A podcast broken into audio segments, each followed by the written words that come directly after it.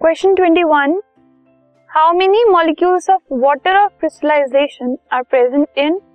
इन सब में कितने molecules of water of crystallisation present है?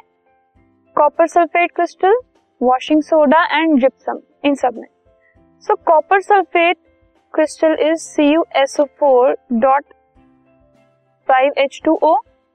washing soda is N A two C A three dot ten H two O and gypsum is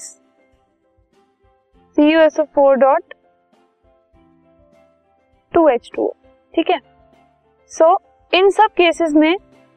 जो H two के साथ number है, वो उसके water of crystallisation so copper sulphate में है five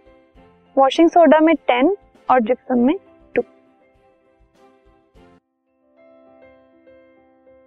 this podcast is brought you by Hub Hopper Shiksha Abhiyan अगर आपको ये पॉडकास्ट पसंद आया तो प्लीज़ लाइक शेयर और सब्सक्राइब करें और वीडियो क्लासेस के लिए शिक्षा अभियान के यूट्यूब चैनल पर जाएँ।